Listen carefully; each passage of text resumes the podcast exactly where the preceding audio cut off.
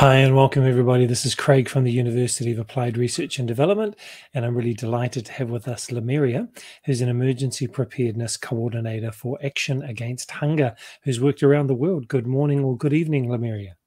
Good evening to you as well, or good morning to wherever you are calling from. Yes. Great to see you. Thank you for giving us your time. Thank you for having me. Now tell us about your role that you have right now and how you came to have the role that you have right now. So I have been, currently I am the Emergency Preparedness and Response Coordinator, and I work with Action Against Hunger based in France. But I think all through my career, I have been a humanitarian and development professional, started way back in South Sudan during the conflict, and worked basically in various, conflicts and natural disasters context. As we know, currently, I mean, in 2020, 2021, we've been experiencing multiple disasters, one also related to the COVID-19 pandemic. And so I guess through my career, I've always had this passion to experience, I would say, or to contribute towards the emergency preparedness and response, working directly with communities and at some point supporting teams. So currently my role involves supporting country teams in various countries across Africa, Asia, and the Middle East, but basically to be able to prepare for and mitigate emergencies. And it could be either through conflict, it could be natural disasters, either slow onset like drought, or it could be as well earthquake. You're looking at flooding, you're looking at epidemics or pandemics such as COVID-19. So what I do is I support the country teams to put strategies in place to mitigate those disasters, as we call them, from happening, or to lessen the impact of the disasters on communities that we are here to serve. Yes. And because your organization is called Action Against Hunger, I would imagine your focus is on food security, supplying food in all of those different situations that you talked about. Absolutely right. So it's more food security related. It could be as well water, sanitation, and hygiene, because it's quite linked together. And it could be issues to do with mental health and psychosocial support as well, because as we know, sometimes during a disaster, it's all related in terms of how communities are able to be resilient to experience what it is that they are going through. So sometimes it also could be like they need a bit of support in distressing mitigation on how they can cope with the event that is in front of them, right? Yeah, so of course, as well to do with food security, livelihood approaches, and things like that, yes. So you're coordinating across different countries and, as you've said, different types of situations. Like you said, drought, slow onset, earthquake is something that's very sudden. How do you manage the differences in the way that you have to support the teams, given their very different context? Sorry, just excuse me, because I have my kids in the background and they're and they're moving, and unfortunately I cannot get them out of the room. Sorry about that. Sorry, you're giving them again. I can give them like the eye, like Mommy's in a meeting right now, Right. Yeah, sorry about that. That's okay. No problem. This is live, so that's fine. So, Lemuria, you have very different situations in different countries. So an earthquake is different from a developing drought over time, and then the ongoing pandemic. How do you manage, how do you balance supporting different teams with different strategies? I guess it comes with, for me personally, it's the dedication and the passion that I have for the work, and at some point also looking at the interest that emanates from a particular country, and the need for them to feel that I am able to contribute in a substantial way. That's one. And secondly, it's also, I mean, because my work doesn't just involve me working by myself. I also get other support from either the government and the, working together with the government. And so the support system within that really helps to either cascade that information towards our teams, towards our communities that we are supporting as well. So I guess that is how I am able to manage. But of course, at some point, you know,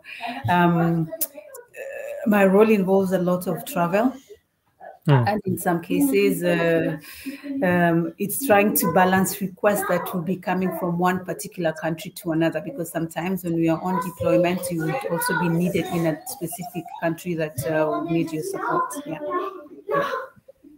Yeah. Tell us about one of the projects that you're leading right now or coordinating. I would say right now, basically, my role involves having or ensuring or supporting, I would say, the country teams to have emergency preparedness and response plans. So I have just come from Zimbabwe, actually, and was supporting the team to go through this process. And one of the things is that we look at the preparedness plan and we discuss the sort of like hazards or crises that the country is going through. You know, so of course, Zimbabwe, as we know, there's some northern part of the country is going through a drought crisis, and the last 2 years or so they've gone through the cyclone season that has resulted to flooding as well as some cholera or disease outbreaks. So my role involves supporting the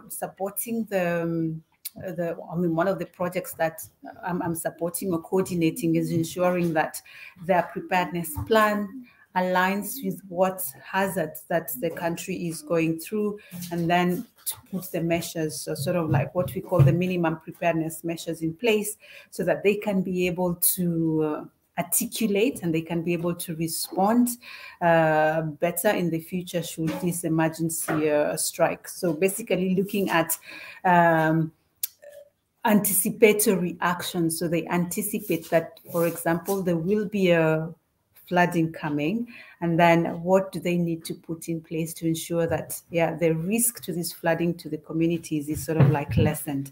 So this is it's an ongoing project. It will go for 1 year until 2022, the end of 2022. Then we can report back to see whether they have been able to put the strategies in place.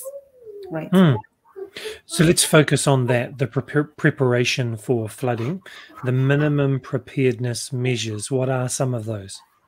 So this could be organizationally, we call, could be basic or small things that ensure project planning. For example, one of the key issues that as organizations we always battle with is funding. You know, and at the beginning of a crisis, normally you have this donor hesitancy that goes towards funding for something that has not happened yet. So you see more and more interest. I mean, more donors are interested in funding after, you know, so it's more reactive. They want to see that, okay, this has affected X number of people and we can be able to support.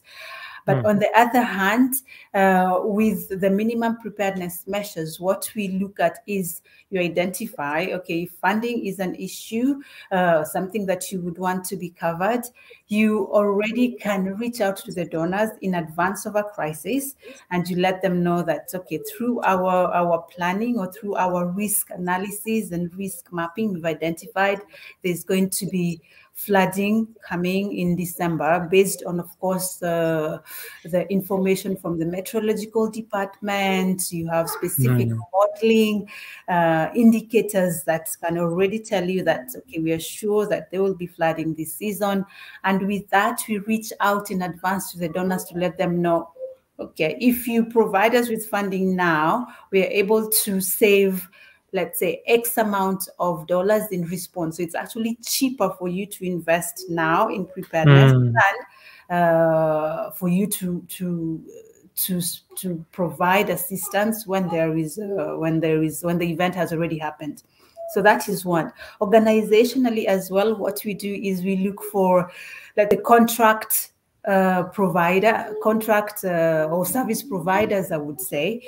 And these service providers could be in items that we need. Let's say it could be stocks or contingency stocks that could go either to support the communities or the participants, we would say, to be able to, for the team to procure in advance or to pre-position these contingency stocks in the event of a crisis. So these are some of those preparedness measures that we use.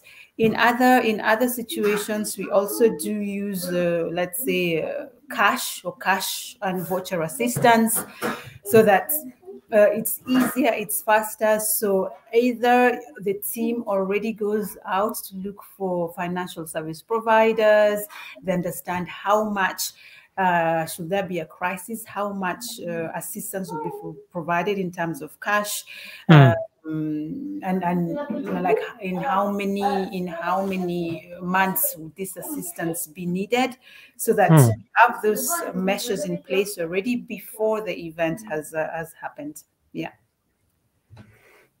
So those are some of the preparedness measures that we put in place, even looking at things to do with security. If it's a heightened, a context that has a heightened security risk as well, so you do use risk mapping or security mapping just to ensure that things already are in place before the event happens. Yeah. Okay. Just excuse me again. Aimaha Idris, please, mommy's in a meeting. Can you respect that mommy's in a meeting and you just keep your voice down? Thank you. Thank you. Nice. So you've mentioned funding, connecting with service providers in advance, seeing if cash assistance is the way to go, the duration of that and the amount as well. Exactly. And then security mapping as well, to make sure the security, I guess, of your team and the security of the project is going to be secured during those times.